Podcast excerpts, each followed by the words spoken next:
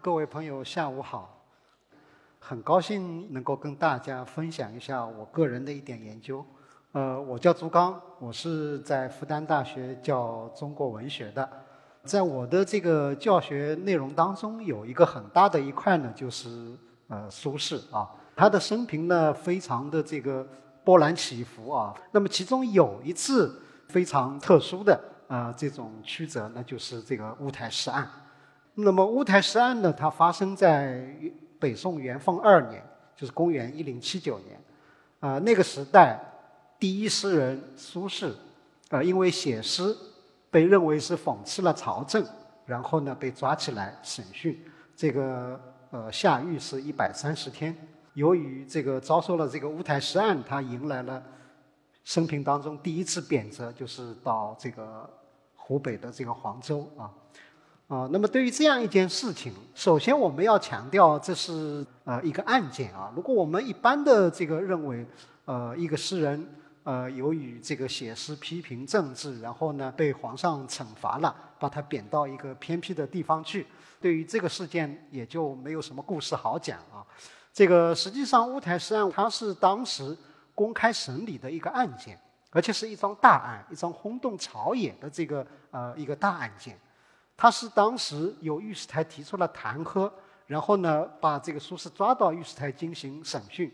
就是正式立案调查、审讯、判决，走过了这个非常规范的、完整的这个当时的司法程序的，呃，一次这个司法事件。呃，关于北宋的这个法治啊，我们有一些感性的印象，可能是来自于戏剧舞台上的包公戏啊，包龙图打坐在开封府，然后呢，呃，他提起一干人犯就审讯了，审完了以后呢，他就有一个判决。判完了以后，好像他就有权利能够呃立即执行，呃，这是我们在戏剧舞台上看到的。我可以负责任的说，这个情况完全违背北宋的司法实际啊。就是说，北宋法治的呃，其实也是整个宋代法治的一个基本的特点。这个我们专业术语叫做这个局验分司啊。局呢就是审讯，验呢就是判决。也就是说，审讯跟判决是由不同的。官署不同的衙门来执行的，在这个制度的这个设计当中，它规定就是说，在审讯的阶段，司法部门是不许介入的，就审判的部门是不许介入的。然后审讯完了以后，这个进行判决，那么审讯的那些官员他是不允许介入判决的，这个是严格分离的这个举验分司这样的一种制度。呃，具体就这个乌台诗案来说的话呢，御史台它是最初弹劾这个苏轼的部门。大概六月份弹劾，皇帝命令七月份命令他们去把苏轼抓来，八月份抓到了首都当时的开封府啊。那么就有御史台成立一个专案组，这个叫做御史台跟勘所，然后对苏轼的这个案件进行审审讯啊。当时的这个说法叫做推勘。那么审讯的结果的话呢，它会呈现为什么呢？呈现为录下来的苏轼的口供，它的结果就是一个供状。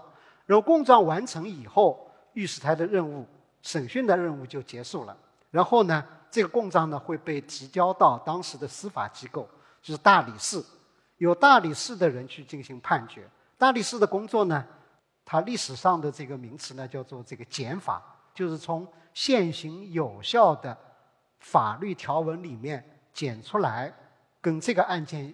相关的适应的那个具体的法条，根据那个法条进行判决，说你犯了哪一条法，应该判什么法，刑法就是这样的一个判决，它会形成一个判词。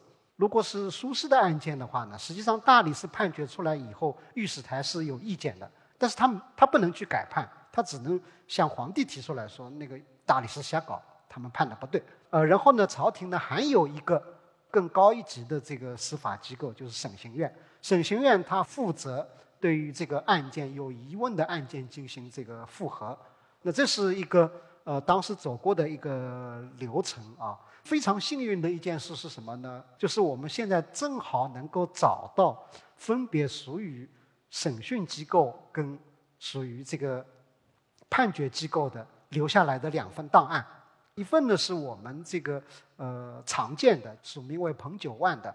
南宋以来就传下来的叫做《东坡乌台诗案》一卷，我们这个考察它的内容的话呢，基本上可以肯定它是根据当时这个审讯机构这个呃御史台的这个案卷做成的。那么另外一个文本是藏在我们中国国家图书馆的这个一个明代刻的一个叫《重编东坡先生外集》呃这样一个文本。这个文本的这个呃它也是从南宋传下来的，到明代有复刻。然后呢，它的第八十六卷呢啊就是一个乌台诗案的文本。不过呢，它没有那个标明叫乌台诗案，它只是说中书门下这个根据审刑院交上来的状有了这么一个文本。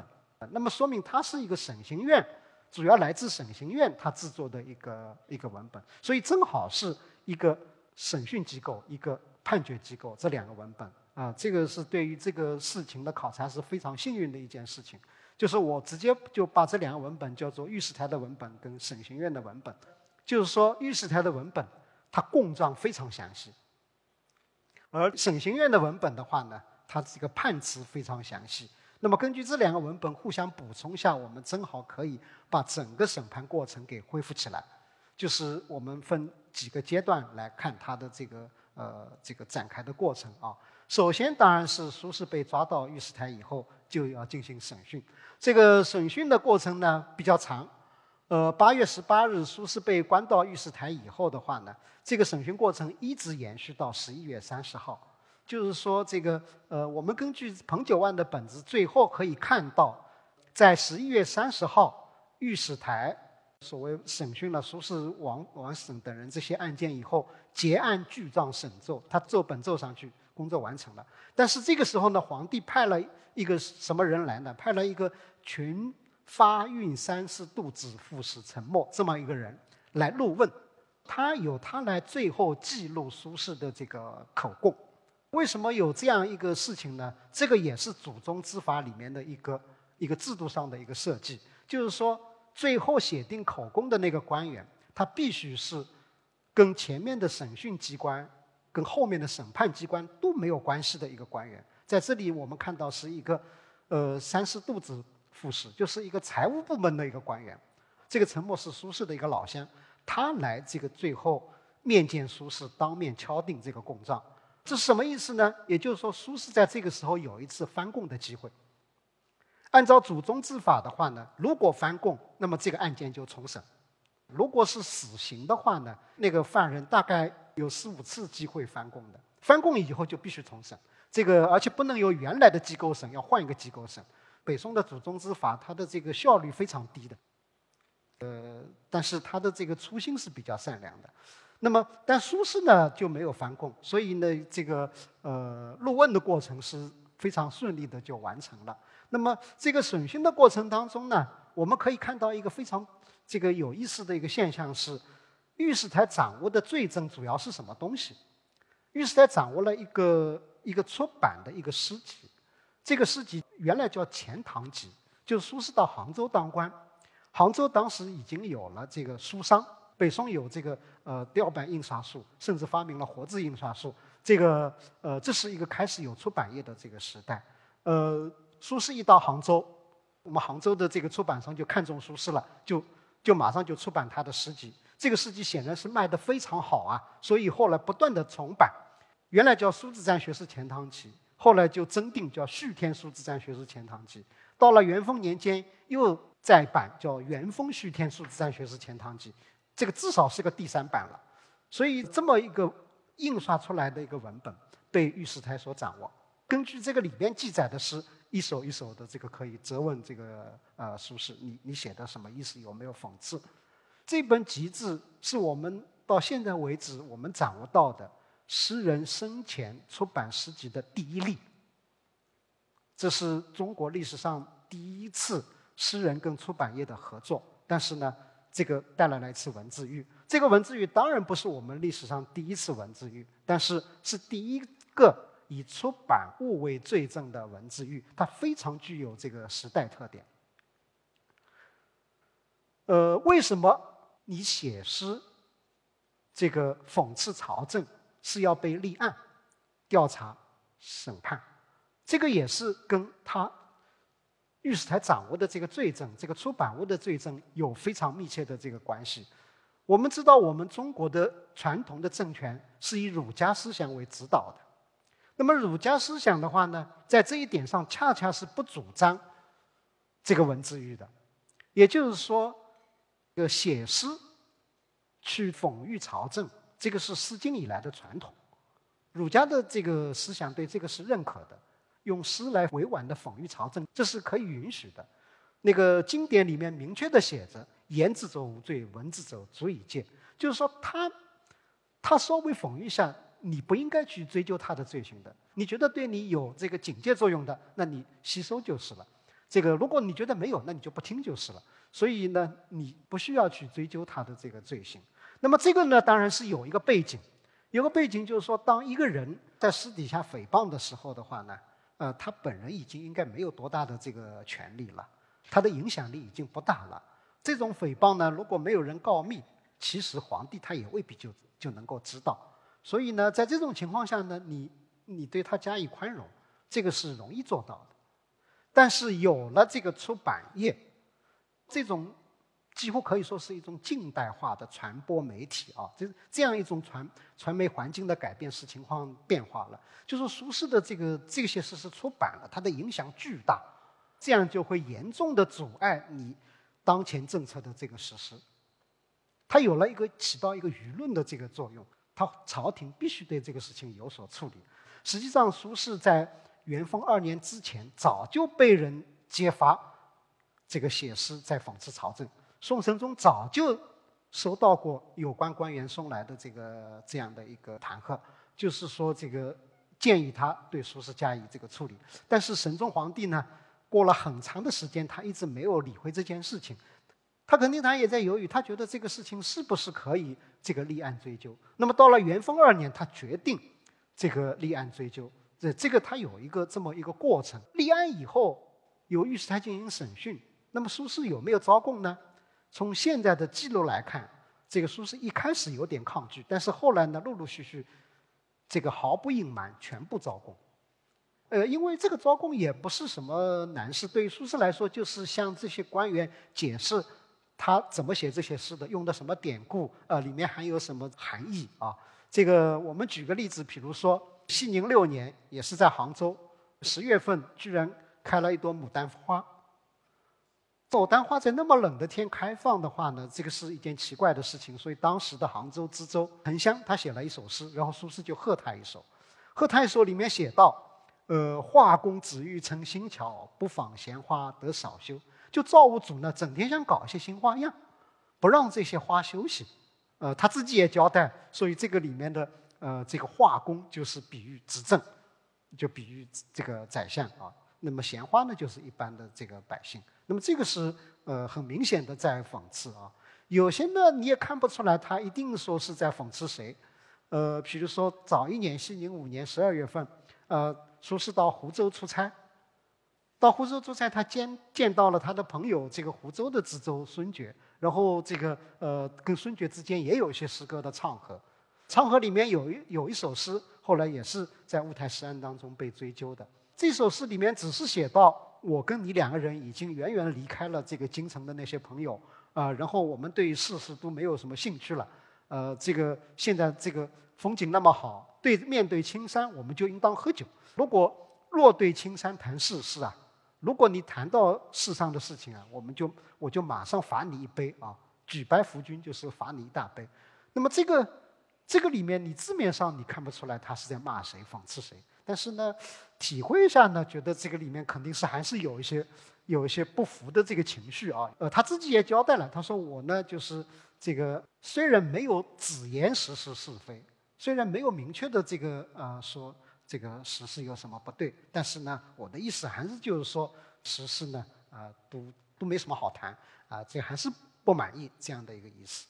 从这两个例子呢，我们也可以看得出来啊，它有一个特点，就是说这两首诗都不是苏轼这个个人所唱，一首涉及到沉香，一首是涉及到孙觉。实际上，我们看御史台的这个文本，它的供账啊。工装的形态一共这个列了四十来篇，这个四十来篇有一个共同的特征，就是每篇都是会涉及到另外一个人，用这个以与某某干涉式这样的一种形态列了四十来篇，不是王审就是沉香或者司马光啊或者孙觉等等啊黄庭坚等等这些人，这些人跟苏轼之间产生了唱和诗歌唱和的关系，或者呢苏轼写写什么条子赠送给他们，这个因为苏轼书法家，他们有时候问他来讨要这个呃作品，那么还有呢啊苏轼给他们写信。等等啊，反正是有这种文字交往这一类的作品是在乌台诗案当中被追究的。呃，反过来也就是说，如果是苏轼单独写了，没有传出去，放在自己家里个人独摆的这个作品，那是不在诗案当中被审讯的范围的。呃，实际上我们现在我们能够读到苏轼的呃，比如说苏轼诗集、苏轼的文集。呃，东坡乐府他的词集啊，这个在这个里面我们可以找到更多的，甚至更厉害的讽刺朝政的这个作品。但是呢，这个由于没有跟别人发生关系的话呢，没有发生恶劣影响的话呢，他不是当时的立案追究的对象。呃，这个里面我们可以看到，他作为罪证的东西有一个范围。那么可以进一步证明这一点的是什么呢？审刑院的那个文本。审讯那个文本里面也也有供状，他只不过是把供状简化了，然后把那个判决详细了。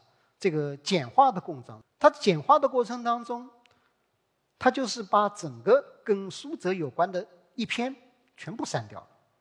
那么也就是说，司法部门的官员认为，亲兄弟之间的这个场合，苏轼面对自己的弟弟私下里吐点槽，这是不要紧的。这个是不在这个呃罪证的范围的，这是一点。还有一点呢，就是御史台的文本里面明确写了苏轼跟他的一个僧人朋友、和尚朋友啊，陈了之道前这个之间有一个唱和。在这个审刑院的文本里面，是道前这个名字就没出现，就被笼统的改成了一个僧，就某一位僧人，就这个意思。也就是说，僧人是有豁免权的。只要知道是有个僧人就可以了，他的名字就不需要写出来。就司法部门的官员显示了他的专业性。从这些事例我们可以看出来，当时的这个司法方面的一些这个文明的这个程度啊。御史台审完以后，这个供状就被交给大理寺去进行判决。我们现在找不到大理寺的这个文本啊，大理寺没有留下来的文本。呃，我们只能在史书里面找到有关判决的这个情况。记载北宋的这个事情最详细的一本史书啊，《续志通鉴长编》，这个几几乎是北宋历史的一部编日史啊。呃，它是在元丰元年十二月更生，就是苏轼贬黄州，在这一天下面记载苏轼贬了黄州，然后同时他又说明了那一下，他回顾说当初御史台把这个苏轼的这个这个口供这个抄好以后上法事啊。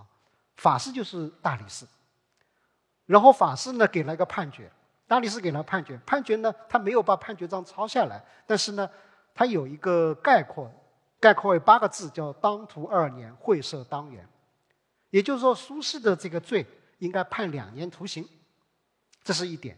第二点，朝廷当时发放了一些赦令，这些赦令，大理寺认为对苏轼这个案件有效，所以呢。根据赦令，苏轼应该被赦免，然后呢，把苏轼给放了。值得注意的是，这样一个结果等于把前面御史台做了几个月的工作一笔勾销。就他们主张就是把苏轼给放了，根据赦令他就可以被赦免。所以这样一来的话呢，大理寺实际上也还是值得注意。呃，不过没有更多的材料，我我我现在只能够找当时大理寺的负责人是谁。根据这个长编，我们可以找得出来的。呃，在乌台诗案发生之前的一年，就是元丰元年的十二月，呃，朝廷命令这个审刑院的长官，一个叫崔台福的，比苏轼还要大十几岁的啊，这样一位官员，转任大理卿。那么也就是说，判乌台诗案的时候，大理寺是在这位呃崔台福的这个领导下。呃，根据长编的记载的话呢，大理寺这个判决一出来，应该也是在十二月份，马上这个御史台就。连续的上奏，以御史中丞，就是御史台的长官李定为首，带了这个下面的御史，这个连续的上奏。那么他没有说判的法理上有什么不对，他只是说你这样判的话呢，起不到我们要惩戒苏轼的这个作用，因为苏轼这个他写这些诗啊，动机非常坏，就所怀如此，就他动机非常险恶，所以呢，这个不能不杀。就是我们可以看到，御史台他确实有这个目的，他要置苏轼于死地，但是他知道大理寺不能这么判，所以呢，他就跟皇帝讲，弃特刑废爵，希望皇帝能够直接惩罚这个苏轼。直接惩罚苏轼，但实际上呢，这个案件就是接下来就移交给审刑院。在御史台跟这个大理寺矛盾的这个情况下，审刑院的这个态度非常重要。审刑院这个文本，他留下了非常详尽的判词。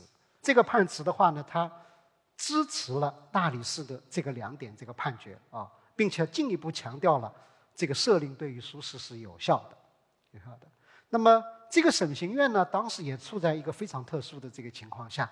史料记载，元丰二年十月，就在乌台诗案正在审理过程当中，当时的审刑院的长官苏才去世。史料上就就找不到后面有没有任命新的这个呃这个长官。到了第二年，元丰三年八月，审刑院就禀归刑部，也就是说，作为一个独立机构的审刑院，这个北宋的最高法院，它就不存在。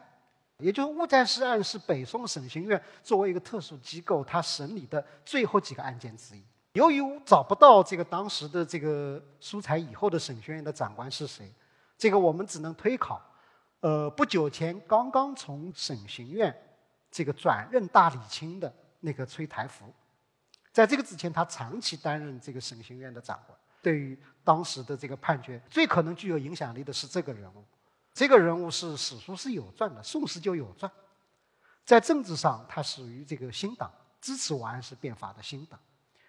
他是在北宋中期神宗朝司法领域里面非常具有影响的这么一个人物。政治上，他是苏轼的一个政敌，但是呢，在这个审理案件的过程当中，他坚持了他的这个司法原则，他没有这个加重对苏轼的迫害，而且顶住了。御史台的压力，依法判决。依法判决的内容是这个三条：第一个结论是当徒二年，这个是大理寺跟审刑院都是一致的。它跟御史台的这个呃开始起诉的时候的这个指控的目标不一样。御史台指控的时候是说苏轼指策称语，就是说这个骂皇上。骂皇上呢，根据唐律的话呢，骂皇上是十恶不赦，是死罪。但是我们看审讯院的文本留下来的这些这个判决，我们可以看到他们的判决方式不是这样定性的这样的一种判决，他们引用当代有效的法律条文进行这个具体的判决。这个呃被引用的有三种这个条文啊，一种叫做这个律，就从唐代传下来的唐律，律这样只有法律啊，还有一种呢叫做敕。敕呢，就是字面上是皇帝的命令啊，但是它不是皇帝临时下的命令，它是这个呃以前的皇帝或者皇帝以前碰到某些同类的事情的时候，他处理过的一些记录，当时下过的一些命令，呃，被这个这个朝廷的有关部门编起来了，这个叫做编制。编制呢，具有跟法律一样的这个呃效率。就是说，你皇帝对某一件事情下过这个命令，以后我们碰到同类的事情，我们就不再请示了，我们按照编次进行处理。这个就是引用的次的内容。那么还有一种呢，是叫刑统，就宋代编的一部法律，在文本里面我们可以看到，他们引用的呃法条来自这样三个，然后呢，从这个引用这些法条得出来，当涂二年这个。罚两年徒刑这样的一个结论。第二点呢，就是赦令的问题。审刑院还是坚持了大理寺的判决，就是会赦当元，而且呢，有非常详细的一段叙述了这个赦令。从熙宁四年以来，有一连串的赦令，因为朝廷经常有大赦天下的命令，呃，举行特殊的典礼，大祭天地，或者说皇帝的长辈啊，太皇太后啊，皇太后啊生病了啊，他会大赦天下。一连串的赦令，这些对苏轼都有效。就是说，按照设设令的规定，官员犯人入几赃不赦，凡是贪污赃款遇到大赦天下是不赦的，其他的罪都可以赦，苏轼的罪是可以赦的。他就强调了这个赦令的累积和有效性，然后他的结论就是苏轼原免释放，这个是最高法院的这个终审判决。那么，当然还有最后一个结论，由皇帝亲自下的一个判决。审刑院版最后记载了中书门下就是宰相衙门这个转过来的一个皇帝的这个敕令。某人，某人就是苏轼啊。某人一断，所谓一断，断就是审呃这个这个判决。一断就是皇帝肯定你审刑院这个判决是对的，在法理上是正确的。他首先肯定了，但是呢，也许是考虑到了御史台还在反对，也许是考虑到了这件事情除了司法方面以外，它还有政治影响等等啊。这个皇帝给了一个特责，就是特别的。处罚，把他贬到黄州去。所以这样一来，我们对于苏轼贬谪黄州这件事情的定性就可以明确了。他的罪已经被赦免了，他是无罪自身，被皇帝法外特责贬到黄州去的。这个性质我们是应该认定的。那么“特责”这个词的话呢，史书里面也出现的。史书记载的苏轼贬黄州是由于皇帝开恩，这个其实是史书的一种曲笔。当然，你如果跟御史台的这个意志相比，御史台要把他搞死，这个皇帝把他贬到黄州去，啊，没没有取他性命，那么这个是开恩，这是开恩的。但是御史台并不是审判机构，判决的是这个大理寺审刑院，大理寺审刑院非常明确，说是原免释放，所以相对于这个原免释放来说，特责黄州是这个一个加重处罚，这种特。它来自于皇帝的特权，它来自于皇帝的。我们在整个一个司法过程当中，看到了北宋时期的这个非常高度的一个司法文明。但是这个“特”字，这个出现，对这样一个法治文明给了一个限制。也就是说，我们的这个传统的这个法治文明，以局宴分尸这样一个专业术语来概括的北宋时期的法治领域的这个一个文明高度啊。呃，是在整个就是君主独裁的政治体制这样一个大的框架下面发展的。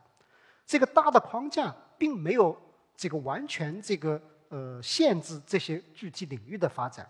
这个我们在乌台诗案当中可以看到的，应该是当时世界上最发达的法治文明。但是这个特质呢，是给予法治文明的发展给它设置了一个天花板。这个特质，我们在另外一个案件里面也可以看到，这是可能我们杭州人更熟悉的一个案件——岳飞刺史案。这个时间是到了南宋，跟苏轼他一样的地方在于，最后的处理都有个特质，就是来自皇帝，不来自这个呃司法部门。不一样的地方在于什么呢？苏轼没有被用刑，苏轼没挨打，全部招认了；岳飞被用刑。岳飞被残酷拷打，但是一句都不认，所以后来是这个用了所谓的重症定罪法，找了很多人来做伪证，然后这个招也也不怕你不招，就就以证人的话这个算数，就给他定罪，然后呢呃赐死。在这个过程当中，值得注意的一点是，大理寺的两位检法官相继辞职，就是说这个御史台把这个事情审完了以后，这个案卷交过来，交到大理寺。这个时候已经没有审刑院了，大理寺就是最后的这个呃司法机关了。大理寺两位检法官，他觉得你这个证据不充分，我不能判他死罪，所以他就辞职。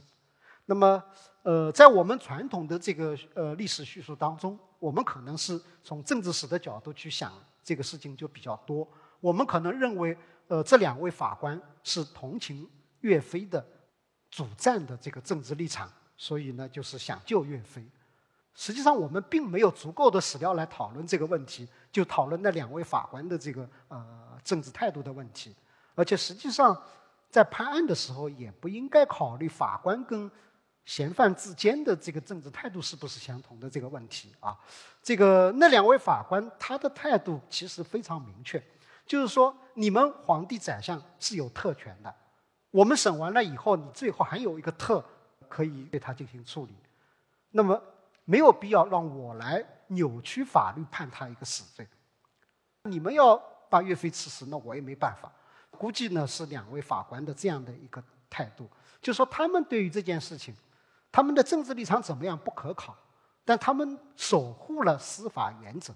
这个跟刚才我们说的那位崔台福，苏轼的政敌，他也守护了呃司法的原则。这是这个呃我们看得到的一个发达的这个法治文明，然后呢被这个限制在君主独裁政体这样一个框架下面。这样的一个情况，呃，最后我们回到苏轼，我们来看，经过乌台诗案以后，这个苏轼会有什么改变？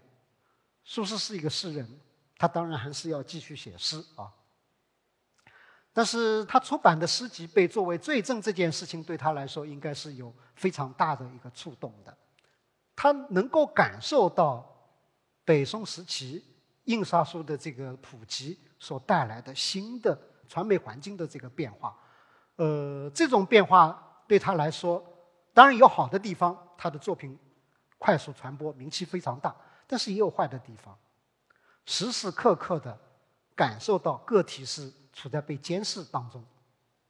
这是苏轼作为一个大诗人非常这个特殊的地方。前代的大诗人屈原、李白、杜甫，他们的成就不下于苏轼，但他们感受不到这一点的。那个时候没有人去关心哦，说最近李白写了一些什么。最近杜甫的创作动向怎么样？没有人去关心的，但是苏轼就会一直被关心。他写了些什么？如果有问题，马上会被人告发。所以到了这个黄州以后，苏轼反复的在那里这个呃表示，我以后要慎言，慎言避祸啊。当他有个侄子，这个从家乡来看他的时候，他给侄子写的诗里面就写到：我在这里是怎么呢？为人莫作陈词顿。我不跟人，我我我不跟人见面，我不写诗，默默地坐在这里，都快要成为一个傻瓜了。他其实受不了的。